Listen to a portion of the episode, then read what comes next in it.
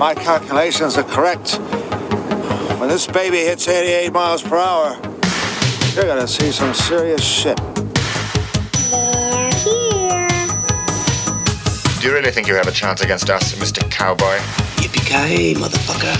It's showtime. Right, welcome everybody to another episode of the VHS Strikes Back. I am one of your hosts, Chris Phelps. My co-host and very good friend is Mr. Dave Horrocks. Hey there, Chris, and hello to our listeners out there. Welcome to the VHS Strikes Back, the show where we dust off the old video player and go on a nostalgic journey to look at the good and the bad movies of yesteryear. Now, Chris, what are we going to review this week? Well, Dave, it's my pick. It's a movie I've been sat on for ages thinking we've got to do it. And then I'm like, I don't want to do it because it might be something that ruins a, a movie I quite enjoyed as a kid. But I had a sort of five foot, six foot cutout of the two main characters in this. So this one stars Clint Eastwood, the legend, and Charlie Sheen. It's from my sweet spot of 1990, Dave, and this one's called The Rookie. So do you remember anything about this, Dave? I didn't really remember this at all. And when you, you talked about it, I was like, yeah, that doesn't ring a bell at all. But I tell you what, going through it, it is so familiar. I think I have seen this, I, but probably just the once. And there's certain things that jump out. I mean, this this is like the nexus of everything for you, isn't it? It's 1990. It's a buddy cop movie. I can see why this is definitely your sweet spot. But no, I think I mean I was a big fan. We spoke a little bit before we came on air, didn't we? About uh, you know, you and I both loved Any Which Way But Loose and then Any Which Way You Can as well. I remember Cl- Clint Eastwood more from those kind of movies, you know, kind of late 70s, more so than the spaghetti westerns. But, you know, obviously remember him from Good, Bad, and the Ugly and things like that. So, you know, and, and I, I, obviously Dirty Harry and stuff like that. So, this one, you know, in our in our household, you know, would have been up there in the video rentals, but uh, it, it, would have been just one of those that watched didn't really resonate that much. I would have enjoyed it at the time, but yeah, had had no real memory of it until I came to to go back through it and watch it again. I mean, how about yourself, Chris? Yeah, it's, it's funny because the reason I picked this, obviously 990, but I did enjoy Young Guns. And I know when we watched that, I was a bit disappointed in the original Young Guns. And Charlie Sheen was in that. And I remember Men at Work with his brother, where they were the bin men. I remember that one, Dave. I quite like that one. Have you ever seen that one with Emilio Estevez? No. Yeah, him and his brother Emilio Estevez, the two bim. It come off the back of Young Guns. So this, they was, I, I, can't remember it properly, but they were two bin men, and it was like a comedy. And I, I, I mean, it's probably absolutely fucking terrible. But uh, it was called Men at, Men at, Work. I probably, oh, it is ringing a bit of a bell, but you know what's flashing in my mind is the opening to Commando. Oh, when, they're collecting, collecting the trash. But yeah, I, I used to really like Emilio Estevez back in the day. So I, I probably have watched that one, but I just can't think of a particular scene or anything at the minute. Yeah, but it's just, and yeah, I, I get it. I was after send, send you the VHS cover later, but it, it, just, I don't know, I just really fancied this. I like Clint Eastwood, like you say, any which way but loose, any which way you can. I, I love both of them movies, you know, and like you say, I'm, I think they still stand up. I've watched them both recently. I love them anyway. I'm always watching the, the, the bar fights in their movies and stuff like that. And I just liked a bit of Clint. I mean, he did one. He did. I think it was the Dirty Harry. Was it was about the fifth one? Was around San Francisco around this time where there's a remote control car chasing after him, and it goes up and down the hills where like where Steve McQueen does it in Bullitt and that, and and he's like trying to get away from it. So I remember that this is pretty much Dirty Harry, and the reviews are like it's Dirty Harry five and a half because yeah. Eastwood is Dirty Harry, but he's called Nick Pulovski, which is just random as hell. But yeah, just I don't know. I just liked a bit of Charlie Sheen. Then I remember the VHS cover. oh, I've got to watch this. I think it was about a 15 in the UK, so I remember to go with my grandparents to get it.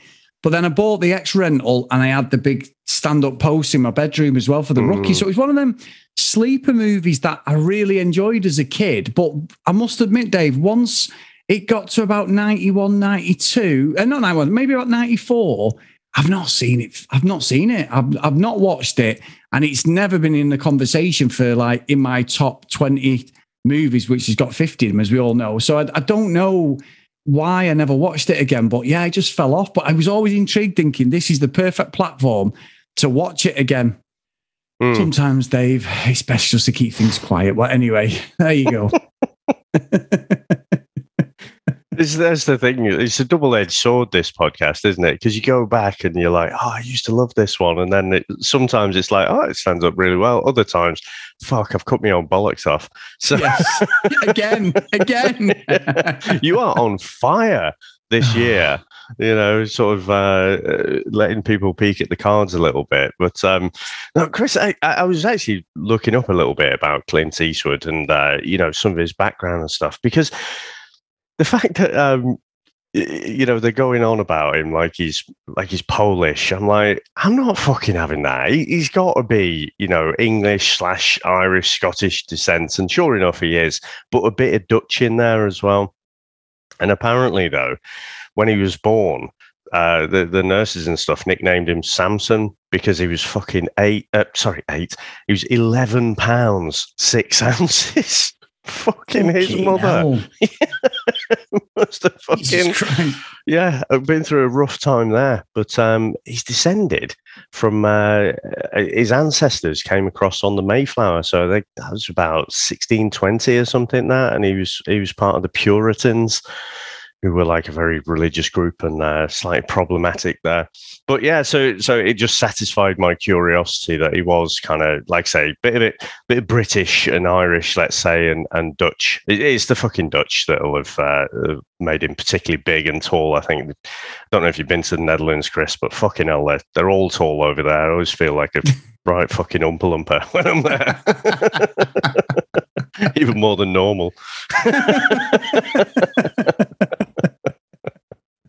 You said that. I didn't say a word. Yeah. There you go. Um, oh my God. What a legend, Dave. And what, again, the only thing I can say is any which way but loose should have been my pick. But, but let, let me not ruin what I'm going to say anyway, Dave. So there you go.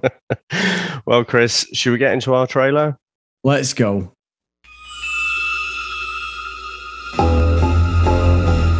Jaws? Aeroplane? For Christmas. Yeah, yeah.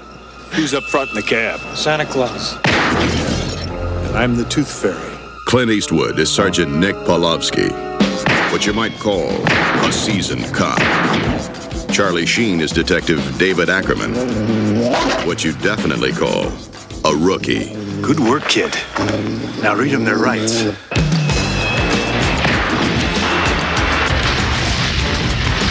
Oh, what's up about this music, I Dave? like dragging around after you all day. I hate it. And I hate the way you drive. Shut up.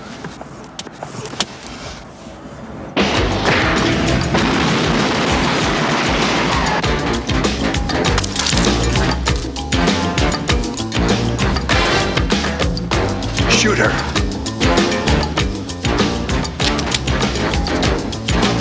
Shoot her now. There's got to be a hundred reasons why I don't blow you away. Right now, I can't think of one. It's time for me to stop being scared. It's for other people to start.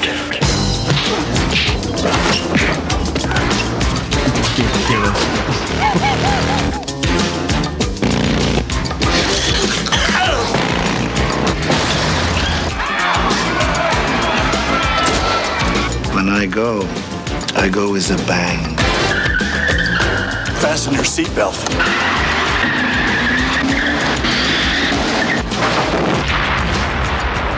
Clint Eastwood, Charlie Sheen, Raul Julia, Sonia Braga.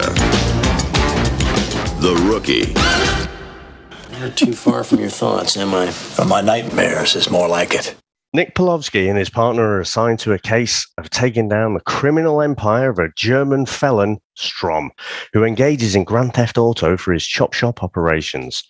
During an encounter with Strom and his men, who are loading a semi trailer with stolen cars, Pulovski's partner is shot dead by Strom.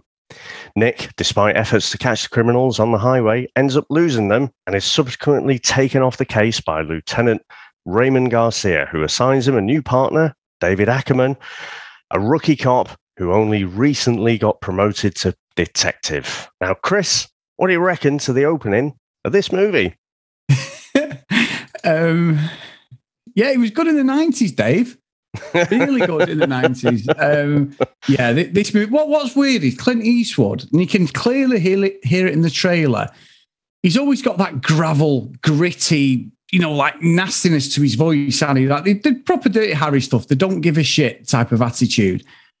In this, it's like he's doing hot shots, which is quite apt because Charlie Sheen's in this, Mm. and he's playing him himself, but as a parody, like they do on Saturday Night Live and that, because his dialogue, his voice sounds weird. It's just, oh, it's absolutely terrible. This, I mean, I cannot believe I really enjoyed it. I'm, I love some absolute shit movies, you know that, but this is fucking rubbish. Like the, the whole thing, the, the idea behind it. I mean, it's a Grand Theft Auto thing, and Ackerman, Charlie Sheen's character, he's loaded. He's from an absolute privileged background, but he wants to be a cop and he and he wants to be assigned to Grand Theft Auto. And we've got all this like dialogue, but Charlie Sheen is terrible. He's absolutely awful in this movie. Like from the way he tries to fight, he looks like he's fucking doing the river dance. Oh, Dave, it's terrible. It really is a shit movie. And one of the criticisms with this was uh, Raul Julia plays Strom. He's supposed to be Ulrich Strom. He's supposed to be German. Sonia Braga uh, is, is his wife, Liesl Strom. And they're both from South American origin. Yeah. And they're both, in all the reviews when I've read it this week, that's all everyone's gone on about. Why would you get, why don't you just pl- get them to be Mexican cartel? or something? Colombian or something. Yeah, yeah, Colombian or, or whatever. But no, they get him to play fucking German, and they're like, "What is your name?" You know, it's terrible. The accent. it's like hello, hello, with the fallen Madonna with the big boobies. Boobies, yeah. Good morning. Yeah, it's terrible. It is a strange, strange choice, isn't it? And I can only think that you know the writers uh, have written this to be, uh, you know, like a Die Hard. You know, this is um, oh, what's his name? The diehard bloke, uh, Hans John Gruber. McClane. Oh, Hans Gruber. Hans sorry, Gruber. yeah. Fucking hell, yeah. Oh, that was well-known German, John McClane. Yeah. Welcome to the party, pal.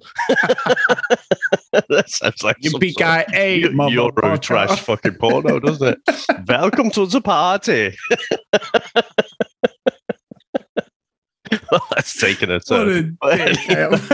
yeah, so so you've got Scott Spiegel and Boaz Yakin, and I guess they, they they've got to be influenced by Hans, and so they've just written this to be uh, you know a German duo, if you like, and then they've cast cast them Sonia Braga and, and Raul um, Julia, and they're like. Well, I'm not fucking changing the script. Yeah. They've got to be German. There is no reason for them to be German, unless you say, well, oh, yeah, Germans and cars, you know, BMW, Audi, there's a link there, you know, they're well into their cars, the Germans. It, it, it makes no fucking sense whatsoever. But that, that, that is not the worst thing about this movie. I was kind of going into this thinking, oh, I could see this being a bit of a hidden gem, you know, what a cast. You know, how can this be bad? But I think I, I'm struggling to find anyone who seems like they're really bought into this. I mean, Clint Eastwood is basically playing Dirty Harry, but one who has like just been ground down by life and doesn't give a shit anymore. You know, even some of these lines that they're, they're almost good, but not quite. So, like the line that we just heard in the trailer there sticks out. So it's like, oh, I'm Santa Claus and I'm the Tooth Fairy. Well, sorry, was that funny? Like, eh, you know, I'm I'm waiting for so, uh, for some kind of Arnie level one liner, and you're like, I don't get it. You know, Arnie's one liners always had to, you know, it was always some play on words, wasn't it? You know, like when he kills the guy in Commando uh, on the plane, and he's like, uh, he's like about his partner. He's like, oh, he's dead tired. you know, or, or when he kills, uh, was it Buzzsaw in Running Man? He's like, he had to split. You know, It's always clever. but I'm the fucking Tooth Fairy to the Santa Claus thing. To me, that was just, all right, it's a fictional character. That's what we're doing. All right, okay. you know, but it's not funny. So, and, and fucking Charlie Sheen, Chris. Jesus Christ. I, I don't, I guess he was hot shit around this time, wasn't he? But not good at all. I'm not buying him as this rookie cop, and I'll, I'll keep my powder dry for later when he becomes Loren fucking Avedon. Know? He, he, more than anyone, just seems to be sleepwalking through this whole movie. Yeah, and and the co- you're right because the coincidences of it all. Obviously, Nick's uh, what happens at the start is Nick and his original partner go on this car rig, bit like Gone in sixty seconds in it, Grand Theft Auto. That's what he works in. And the, Raul Julia is there, but he's on the job and he's being warned that he shouldn't be showing his face because he's the kingpin, you know. And he ends up shooting Nick's partner, who who dies, I think, Dave. But when Nick goes back to the police station, none of them are like dead upset. He's lost his. Oh, I'm sorry about you know whatever your partner's called. He's just sort of like, yeah, sorry about that. Like it's nothing. Like it's, a cop's been killed in the line of duty, and it's like it's like Luke Skywalker, though, isn't it? He meets fucking Obi Wan Kenobi for a day, and his uh, aunt and uncle who've raised him from you know a, a baby have been mercilessly slaughtered and burned alive, and he's like, "Oh, I can't believe Obi Wan Kenobi's gone." it's true though. It's so true, and, and like he gets shot. So then next minute Ackerman's there because he's got this promotion. He wants to go on Grand Theft Auto department. They put him with Nick. Nick does the usual thing with his lieutenant, pushes Ackerman out the door. Yeah, see you later, kid. And he's like, no, this is your partner. And then we get this, like, it's so true. We get this like lethal weapon partnership trying to nurture, but it just feels stunted and really awkward. And Charlie Sheen is never ever an action, uh, you know, hero or anything. I don't care. I know he got in shape for Hot Shots and it was a piss take movie, but I never ever took him seriously as, as a proper action man when he's done a couple of films.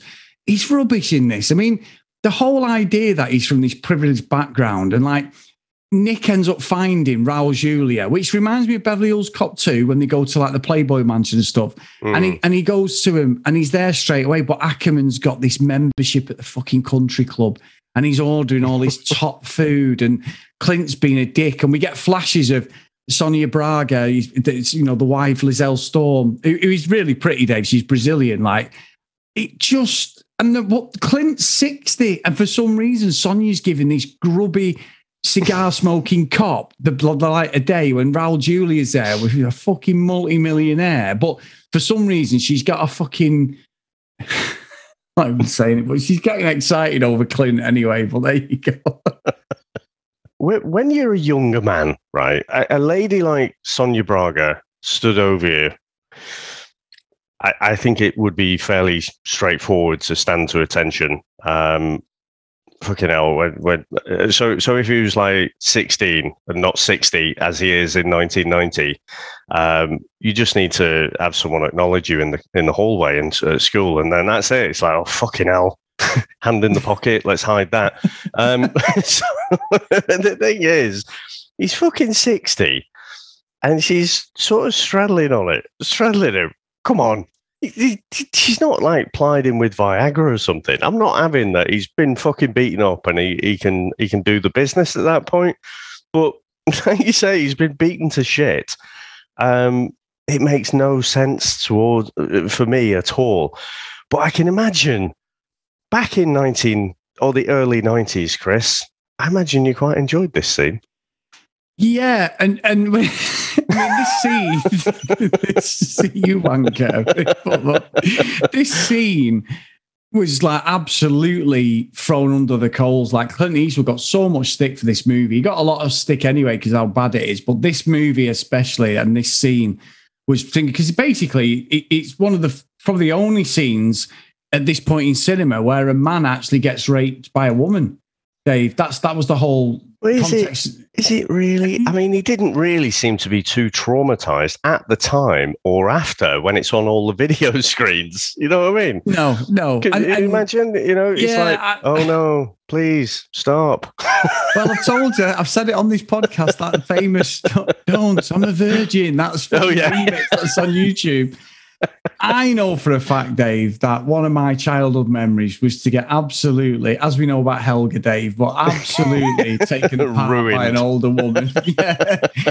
there is fine lines there. I know that, guys. It's nothing to laugh about, but this scene was definitely a shoulder-inducing fucking scene for me, Dave. Definitely, and it wasn't Clint Eastwood I was thinking about. hon- Honest, honest, Your Honour, with them Chad Chisel jawline and wonderful chest at sixty years old, Dave. But no, honestly, I just had a thing about uh, Sonia Braga. My, you know, like I like Latino look, Dave. That's my my thing. So I was like, yeah, this is definitely probably why It's I good job Sam doesn't listen to this, isn't it?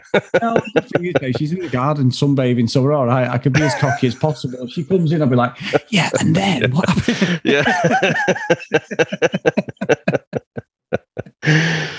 Oh, oh dear me. I mean, he, he did like the the Unforgiven, didn't he? Two years after this, I, I don't. Great movie.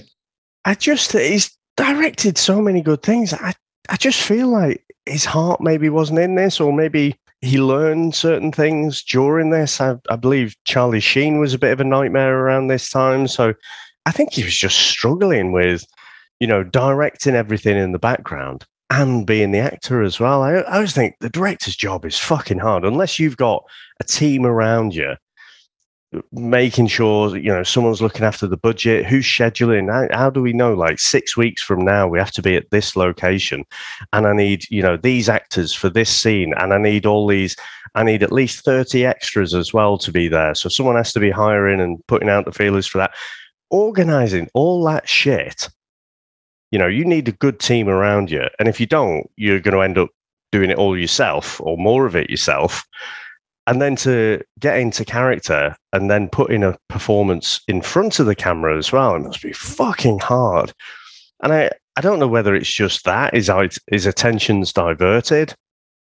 And so, you know, I just don't think he's very good in this, or, or maybe his heart just wasn't in it. Yeah, It- and, and I think you're right. It, it's it's like he was trying to show people he can make a Dirty Harry movie, but without having Dirty Harry name on it. I don't know. It, it- you're right. It felt like it was just sort of he pitched the movie. They've gone there. You go. We're going to let you make it, and he's gone. Oh shit! And they've given me a budget of nearly 22 million to make it. And I, the, the whole movie, the, pre- the premise of the movie is just like a lethal weapon, Beverly Hills Cop type movie, in it, Dave? Your buddy cop thing, you know, because because Clint Eastwood's character Nick gets kidnapped for nearly twenty minutes of the movie. One, one minute Mm. he's obviously he's getting tied up and fucking taken advantage of by Braga, and then Charlie Sheen from Boss's nowhere. privilege that Yeah, when you're the privilege. director. Well, one of, one of, yeah, yeah. Just do because they, they say that in the reviews. Like Braga was really uncomfortable. You can even see it when she's trying to be serious, like Mm. she's enjoying it. She really was uncomfortable with this. But I think one of the things which happens earlier on in the movie, and it's sort of like a subplot, is Nick goes into this biker bar, has to speak to this guy who's obviously his informant, gives this guy coke, which is probably sugar or something. The guy goes mad. But while he's at the bar, Nick's saying to Charlie Sheen, David, watch your ass, kid, because if you're not, someone else will. He gets to the bar, barman blows smoke in his face, and then he gets he, he gets a couple of digs in, but he gets Mm. hammered, doesn't he? And then Clint comes with a gun, shoots every like in the air, and takes the piss, saying like, "I want everyone to give me your parking permits or whatever it is, you know, driving license or something." And everyone laughs, and then he gets and he gets absolutely hammered. So Charlie Sheen's character from this moment in is just covered in bruises.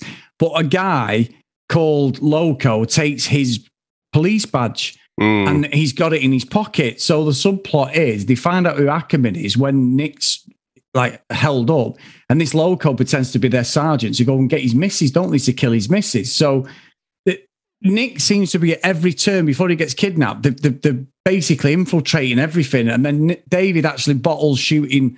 At, so, well, Liesl Strom, Johnny Barger, he, he bottles shooting her, doesn't he? And then you see it in the trailer, and basically they get away, and that's how they get hold of Nick. But from nowhere, it's like he's Rocky in Rocky Free, David, and he's been beaten within a, you know, he- he's down as low as he can go. And like you say, all of us, and you read it in the trailer, it's like, I'm not going to be afraid no more. And it's like, let's kick, like John Candy and Andy, let's kick some ass. And it reminds me of that. He gets, Clint's already said on a police fucking salary, he's got these expensive cars and motorbikes in his fucking, just in the in these back garden, Dave. They're not undercover. He's got a 1940 odd Harley Davidson, which I'm sure is the same one that Logan drives in in the Wolverine in Wolverine, Mm. and it's just on a cop salary, Dave. With this, and it was expensive back then. And then Charlie gets it going, and David gets the bike going that Nick's not been able to. I just flicking a switch, and then that's the tool that he uses. Not a police car. Not a fucking tank. No, he goes to Nick's and steals his Harley Davidson, Dave. It's fucking bollocks. It really is. Yeah, it's almost like the Bat- Batman sort of syndrome, isn't it? He's got all this wealth and privilege at his fingertips, but no, he wants to be a, a cop, you know, chasing down criminals for Grand Theft Auto. it's like there's no real there's no real understanding of why is he giving up this whole life when he could surely in that position do a lot more good for a lot more people. And you keep getting this these flashbacks don't you? And honestly the flashbacks feel like parody to me. Where it's like come on jump he's going back and he lost his brother you know because they jumped over that that kind of gap and he'd ended up falling down to his death and blames himself it, it just I don't know what it was. It, it reminded me like fucking airplane or top secret or something, or, or funnily enough, hot shots, you know, that level of parody. And it just, it's utter nonsense. But when Nick does get captured and, you know, you get uh, Sonia Braga's like, amateur, you know, well, that's going to come back to haunt you a little bit later. But he, he actually gets shot three times in the back, doesn't he? But he's got a bulletproof vest. But they don't know that. They just think uh, they've killed him. I mean, why you wouldn't give him one in the head just to make sure, I don't know. But, you know, for the story, and you can see it obviously hurts because you get the scene when he's in the the bathroom and you can see he's like got the marks on his back and stuff. But that seems to be the moment, Chris, when he's taken I don't know about Rocky. He's fucking Steve Rogers, and he's taken the super soldier serum because he goes back into the bar where he got his ass kicked. You know, by the most stereotypical Latino actors you've ever seen, and then he's like kicking ass and taking names, as he says later on in the movie, but to fucking everyone. And it just reminds me, was it? Oh, which one was it? Was it No Retreat, No Surrender three? when he goes into the bar and just absolutely pummels everyone. Well, that's him. I don't care fucking if you're Bruce Lee. If you walk into a bar and there's like 20 blokes there, sheer numbers will overcome all of that shit. But yeah, he just goes in there and starts kicking everyone's ass. And it, he's basically become Nick. That that's kind of a theme that they play, you know, when they when they go to punch each other and they just catch the punch right there you know, again, laws define laws of physics, really. But you know, they they're sort of saying like he's becoming Nick, he's mentored by Nick, and it's just Chris, it's nonsense. It is, and you're right. I mean, you you you've made a good example, really, of Obi Wan and Luke in Star Wars because they're only together a couple of days. Yeah. And he's already like wants Nick to become his fucking surrogate dad, sort of thing. I mean, David goes because Nick's um, kidnaps. David goes to his own dad and acts like a complete spoiled brat, clears the dad's boardroom and says, uh, I want $2 million. And he's like, right, a good man's been kidnapped. And his dad's like, okay. Yeah. just like, not like, oh, can I borrow 200 quid, dad? Have you got anything? No, I want 2 million pound, which uh, dollars, which at that point would have been a lot worth a lot more than what it is now. It's still $2 million all day. It's still enough to retire on. His dad just doesn't even flinch, He goes, okay, son, no problem. Yeah. And, and then his dad is a fucking legend, isn't he? I know he's minted, but considering how fucking David treats him, you know, he's, he's very accommodating. It's um, it's Tom Skerritt, isn't it? So he's in Top yes. Gun. Yes, he is. Yeah, yeah, he's the, the major in it, or the colonel, Yeah, whatever yeah. it is. But you're right, Dave. Really bizarre, and and David's acting like a little fucking spoilt brat, isn't he? Really through this Yeah. movie. But I've got to pull up, Dave. The worst part of the movie for me is so I you might remember this, but you you, you watched the Fall Guy with obviously Oh, yeah. Yeah, yeah. So do you remember the start when he'd introduce him? So you get, you know, I'm not the time to kiss and and then it's starts kissing and then he, they had the, you know, yeah, yeah, yeah. And you get all that, and then you'd see you'd see Doug Dingy who played Howie, and obviously you see Mm, um, yeah, yeah. Heather, is it Heather, whatever her name is, the, the, Is the He- girl. I want to say Heather Graham. It's not Heather Graham, is not it? Heather Graham, no. Um, I can picture it, Chris. Trust oh, me. I can but picture I, it when she opens the saloon doors, Dave. Oh, Many a times those saloon come- doors. That meant Oh it was God. Friday night. yeah, it did. Private time in the Phelps household, but there you go. I was Uh, a bit no- young back then, but uh, certainly she, she was awakening feelings that I didn't know I had at that point. She, Dave, at that point, her and Daisy Heather Duke- Thomas. Heather Thomas, that's it. Her and Daisy Duke were two of the fittest women and most beautiful women I'd ever seen at that point in my career, Dave. But um, Your career. yeah, beautiful in my career, in my, in my wanking career. But um, You fucking lecturers. yeah, Profession. I was only a child, Dave. You know, but but um, a teenager. Sorry, not a child, a teenager, if you don't mind. Uh, but no, there's a bit where they introduce Doug Thingy's Howie, and he does that thing where he he rolls his shoulders backwards and forwards. You, you- I'm doing it now, yeah, yeah. You know what I mean, don't you? That's what Charlie Sheen does when he's fighting. He like he gets in this weird stance where his hands are down. He's not protecting his face at all, so he'd get knocked out. His jaw's getting dropped there, but he's like dancing with him like he's fucking doing the cha cha slide or Yeah. something. and when he's in the bar, like you said, and he goes full up Loren Avedon, like when you see Mel Gibson, Martin Riggs, you're convinced that he could go in a room with six or seven guys and he could come out with them. You do see it in some of the movies and that he could come out unscathed or he'd come out and he's the only one standing because he's an absolute psycho. That other people, the sub text in the movies like, oh, he's, he's an absolute psycho. He wants a pension. You know, he's an he, he can take people out. He's one of the best uh, marksmen in that we've ever seen, and all this. So there's all these things that are going to come later on in the movie that are believable. I believe that because I believe Martin Riggs is an absolute loose cannon, and he just doesn't care whether he gets hurt. Charlie Sheen's got so much to lose, but all of a sudden he's learned martial arts from nowhere. He's doing these shit kicks that are really bad. Steven Seagal levels of, of shit, Dave, like the kicks. And and he's doing these weird like front uh, crescent kicks, teep. I mean, you do a teep kick, don't you, at the front? But it, Dave, it's fucking terrible. And and when he, the only thing that takes him down are the dogs, and he kills both of them.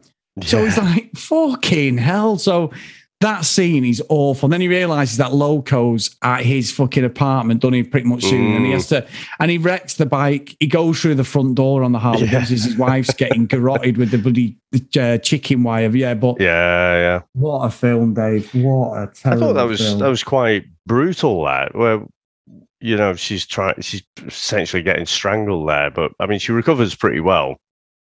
But um, you know what I would say, Chris, because we have been beating on, up on this movie quite a bit.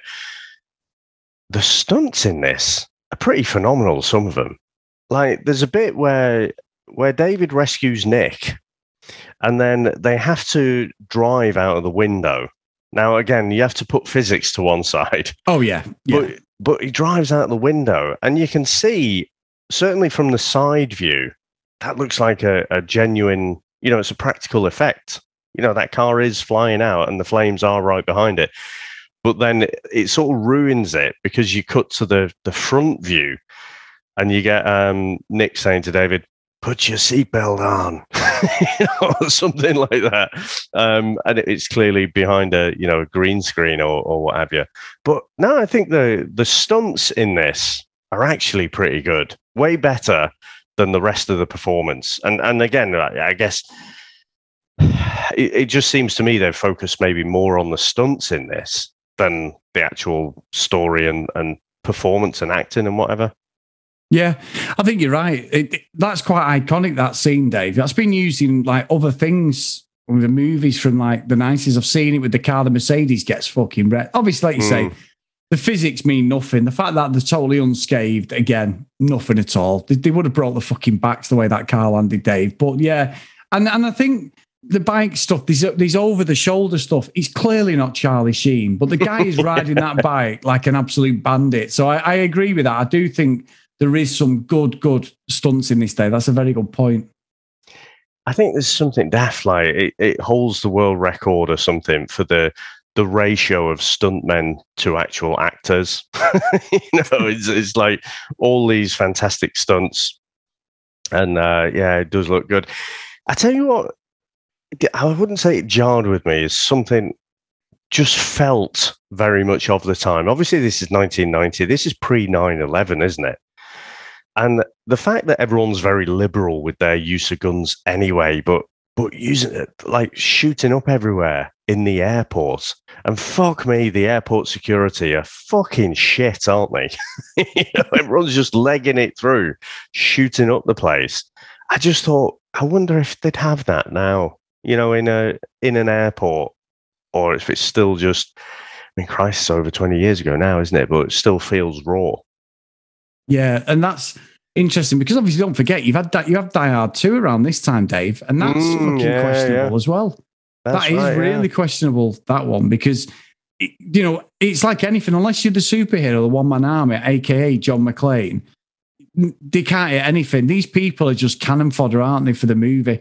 Because our hero is, the only one who can stop these maniacal terrorists or whatever they are, or this big cartel of car thieves and stuff. So yeah, it, it always plays like that in these movies, doesn't it? And it doesn't make any sense because it's sort of like, well, why are you even joined up if you're that shit at shooting people or defending yourself? Jesus Christ, they, there is stormtrooper level shooting going on here, isn't there? No one can fucking hit anything apart from uh, there's the one guy driving the plane who, who manages to get shot, but there's so much shooting and no one can hit fucking anything. And I tell you what, Chris, no one can run in this either.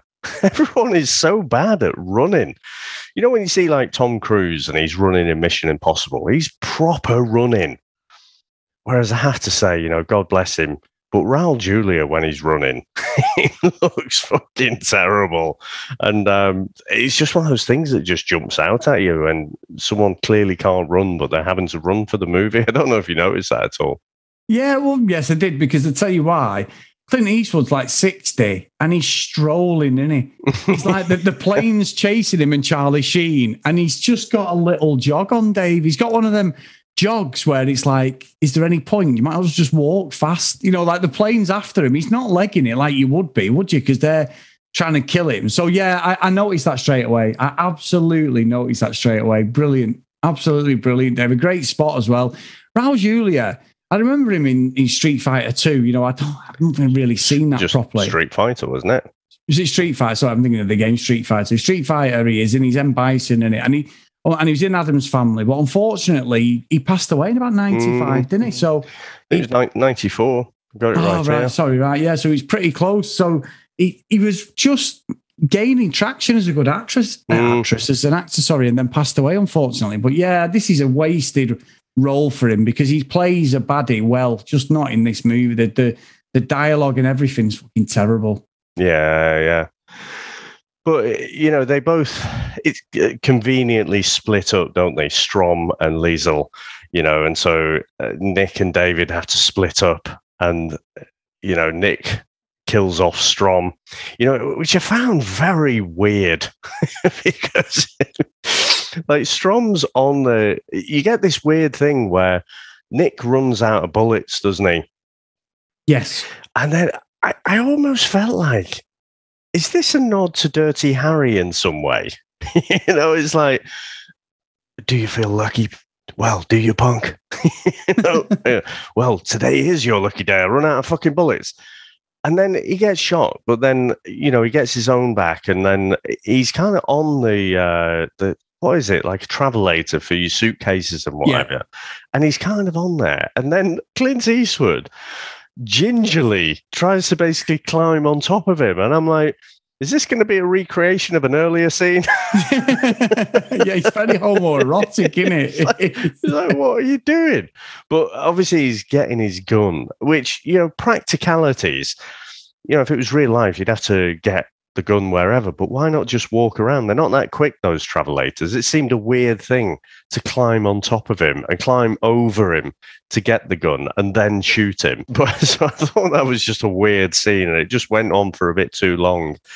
But then David gets his comeuppance as well. I just found that really quite overly brutal. I mean, I know she's like a bit of a um well, you could say she's running around with a, a machine gun in the, the airport, so that makes her a terrorist. But basically, these guys have been chopping up cars, haven't they? You know, selling cars in the in the grand scheme of evil doings. It's it's not that terrible. So, you know, the fact that he just pops up like Michael Myers behind her, and then he's like, uh, he shoots her twice, doesn't he? And then shoots her straight between the eyes. And he's like, amateur, you know, which is what she said to him earlier. It's like, it just felt just a bit too much for me. Dave, let's be honest. The whole fucking movie is too much. I think they were hoping to create a franchise from this because obviously, how it all ends when they've killed Strom and that, he's like Nick gets promoted to lieutenant, and then you see David gets a new rookie, doesn't he, Dave? You know what I mean? Like they're they're so, so it's sort of like they were trying to lead into potentially we could have a sequel. There has never been a movie more obviously not going to get a sequel than this one, Dave. it was fucking garbage. But I'm so annoyed with myself because I have picked some fucking terrible movies that were my picks recently, Dave. I mean, Manhattan Chase goes down as one of the most iconic martial art movies ever. I know. Christ. Uh, I'm, I'm standing on that hill, but the ones before it, I've picked some duffers this year, Dave. I really have. the thing is, Manhattan Chase, you went for that specifically because you knew it was going to be shit. And Yeah. specifically, the added spice is that it's got Cynthia Rothrock in it as well, as well as Just Loren wind you Avedon. up. Just exactly, yeah. So, so I get why you chose that one, but yeah, like things like another forty-eight hours. I'm going to have to go back through the calendar, but I think you've done this to yourself a few times now, where you picked something that you've thought was really good, and then it's turned out to be shit. but um, yeah, I mean, you say about not going to get a sequel. It cost thirty million, and given the stunts, I can kind of understand that. But that is a that is a big budget for this movie, isn't it? But it made twenty one, so there was no danger of it creating a franchise. I don't think. And uh, like you say, it's, it's ridiculous at the end. It's like this guy has gone off on his one mission, you know, and and for half of that last act he's sort of running away from the cops as well, isn't he, David?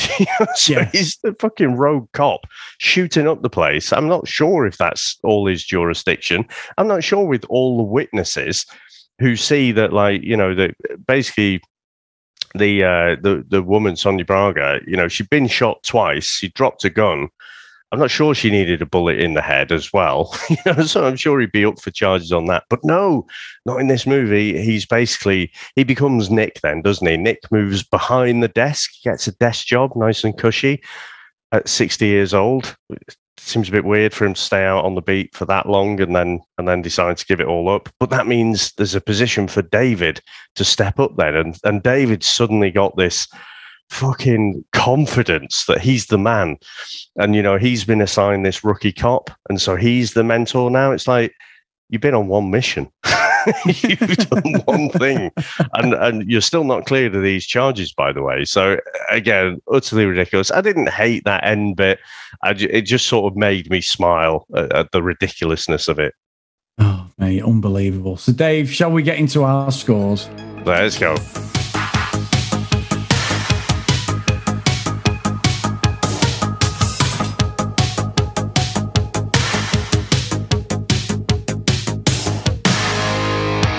So, Dave, I'll go first. It's my mistake, this movie, yet again, as I've said a few times today. Enjoy going through it. And literally, I was what you would say, buttock clenching, going, oh my God, I'm turning my, co- my, my, toes, my toes at different points in this movie. Like, oh my God, what a mistake. This is, it's a fucking rubbish movie. The, the, these bits I remember, the, the Sonia Braga bit, I definitely remembered from like beat for beat, literally. It's even weirder now, though, when I've got that like 20, 25 year gap since I've last watched it. And, you know, I'm, I'm nearly mid 40s myself. So I'm sort of like, this is really uncomfortable and, and, pretty disturbing that I still found it quite sexy Dave. But anyway, let's let's not get into that. But so I'm not going to send it to the bottom. I think I'm going to put it in Elm Street, Dave. Just it is not terrible. I could probably see myself. Well, no, it is terrible, but I could probably see myself watching it again. I, just just for that familiarity of the fact that I've watched it so many times as a kid. But yeah, this is another duck egg that I've absolutely produced for us, Dave. And I think he's done me more harm than you yet again, which is shit. So, what about yourself? So I'm not that far away from you. I came into this thinking, look at that casting. This must be a hidden gem that I've just not actually watched. Uh, and it turns out I have watched it. It's just massively forgettable. But there are some decent lines in this. There are some good moments. Some of the stunts are pretty good as well. So that rescues the the slight nonsense of it. But I think for two thirds of the movie, it's just fucking boring, to be quite honest. It, it doesn't really motor along. It's only that final act where we get some proper action and stuff. So yeah, just just really not great. And didn't you say you wanted to say something about the music, by the way? Just while I'm thinking. Um, No. no. so, so, enough. I thought Oh. some of the music choices were a little bit. this is 1990, but did seem a little bit to nod to the 70s. So Oh shit! almost Yes, self-aware Oh. about the the 70s nature and you know the the whole dirty Harry vibe. Yes, Dave, I'm such a bell ender. I'm like, let's no, let's yes, come back to that. Yeah, yeah, no fucking idea. I don't have an opinion on that. Oh wait, no, I've got some Sorry, to say about that. Let, me just finish. Your sorry. I'll just say. So I'm going to send it to Elm Street as well. It's not the worst thing I've ever seen. Probably won't watch it again just because it felt so fucking long. But I don't know. Some of the, you know, if you watch the best bits on YouTube or something, and it's about five minutes long, I, I, I could see myself watching that. So some people might really still enjoy this. I mean, it's it's a buddy cop movie, so if that is really your sweet spot, you, you might like this, even though it's yours, Chris, and it's not. But um, yeah, so Elm Street as well for me. Now, music. Sorry. Yes. So that was what was quite off putting, Dave. It came back to me in a flash of brilliance, Dave, or otherwise known as Mr. Horrocks actually knowing what's going on and reminding me. It took, took long enough. But yeah, the, every time they, they're sort of going on the attack, Nick and David, we get this police squad I kept thinking of, not like, or Starsky Hutch. There's just some weird rock like guitar shit going on or whatever it is. It's just it, like you say, it's from the seventies. It completely takes you out of it. It's the sort of music that when there's a car chase in seventies cop movies like Starsky Hutch, I suppose that that was what would start off ding ding, ding, and then they chase after them, and it's so out of place in this movie. But they use it about four or five times in key points when Nick and David are going to like sort of rescue each other or going into battle with people. It's really, really off putting, I thought. yeah. No, I, I, I don't know if it was off putting. It, it just made it feel for me a little bit older than it was. Now, and I know that it's 1990, and obviously Charlie Screen, Charlie Screen, Charlie Sheen being on the screen um, is what kind of puts it around that time as well. He had a really short moment when he was really hot stuff, wasn't he? You know, I think it was Ferris Bueller. We saw him show up in first, and then, you know, he started to get in more and more things. Chris, there is a film which I was toying with choosing uh, for next week called The Wraith, where he shows up in as well, but I, I'll save that for another day. So yeah, but but the music choices definitely are almost like an homage to to those seventies cops cop movies. Yeah, definitely, Dave. Definitely. And also, Dave, you've segued in really well on that one. So it's your pick next week, my friend. What are you picking? It certainly is, Chris. Now I've been I've had this on my list, my mental list for a long time now. And I think it's time. A few weeks ago, we chose, uh, or we chose, the royal we, me, uh, chose Battle Beyond the Stars. And this week, I've got a classic, Chris. It is not only a fantasy adventure, it is a fantasy sci fi adventure. And it is from 1983, and it is called Krull. On a distant planet, a great kingdom was ravaged by beings who came from the future to conquer the universe.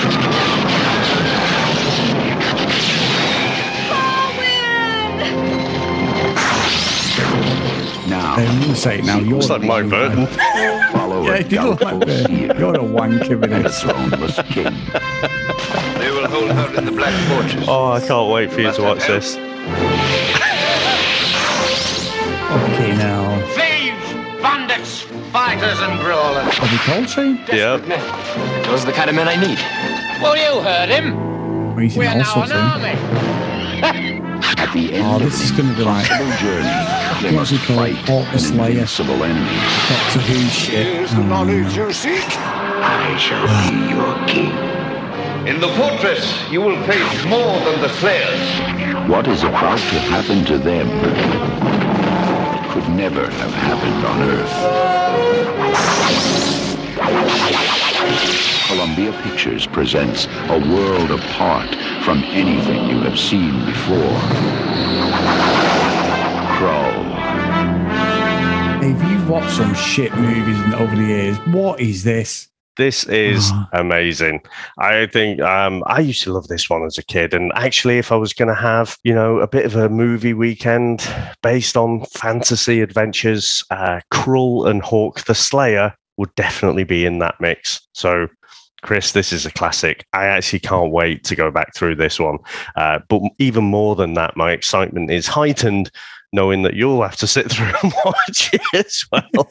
now, I'm sure I can I should check it up. Really, I'm sure it's Bernard Bresslaw. You know, in the in the Oh, Cyclops. Yeah, Ah, right. Okay. He was in Hawk the Slayer, wasn't he? he was. Yeah, Oh, yeah. Oh, Oh, Dave. you know, I'm, I'm reading the comics. They they they're releasing them now. It's about Yeah, three three reading. hours. No, I won't be reading them. Fucking no chance. Dave, I've got to say though, your idea of a fantasy weekend and mine is just something completely different. Mine's a delete fucking history fantasy weekend, not that sort of fantasy Sam, weekend. Sam's away, right? Bit of dish of the day. Uh, dish of the day, MILF hunting, stuff like that, Dave. But anyway, Flash hey, the. Uh, yeah, it is. yeah, I've, I've just checked it. It's Bernard Bresslaw playing Oh, Cyclops. Classic, Dave. Classic. Taking a break from Carry On movies. Um, yes. Oh God! Right. Massive thank you to everyone, not you, Dave, for supporting us over the years. Um, we really appreciate you guys. Get us to patreon.com forward slash the VHS Strikes Back. If you want to support us a little bit more, thanks everyone past and present who's been on Patreon for us. If you want to email us, the VHS Strikes Back at gmail.com. And if you want to follow us on social media at VHS Strikes Back. So, uh, the roll call of honor is Justin, Susan, Glyn, Timothy, Alec, Paul, Matt, Heath, Dylan, Ken, Lucky Little Green, Herb, Jax, Math, Blake, John Hammond, and Mr. Tony Farina, the living legend that is. So, Dave, we've done well. I've got IMDb up, but I'm not going to do it because you picked an absolute shit show for next week. What are you going to take us out with? Well, We've mentioned uh, saucy movies a, a few times in this podcast, and I was thinking, well, lines that would go well in this movie, and also a bit of a saucy movie, Chris. So I'd just like to finish off and say, there's got to be a hundred reasons why I don't blow you away. Right now, I can't think of one.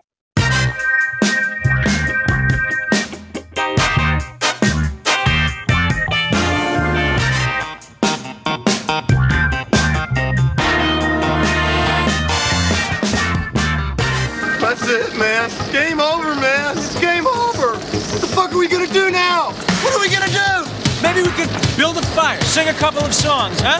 Why don't we try that? We better get back, because it'll be dark soon, and they mostly come at night. Mostly. I'll be back. That's odd. We came, we saw, we kicked its ass. Wax on, wax off.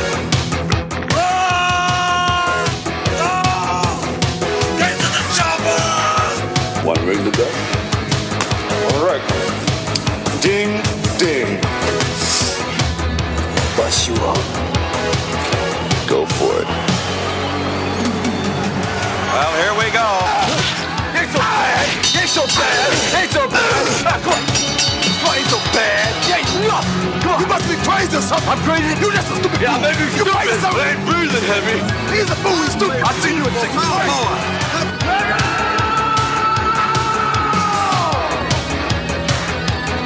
break you.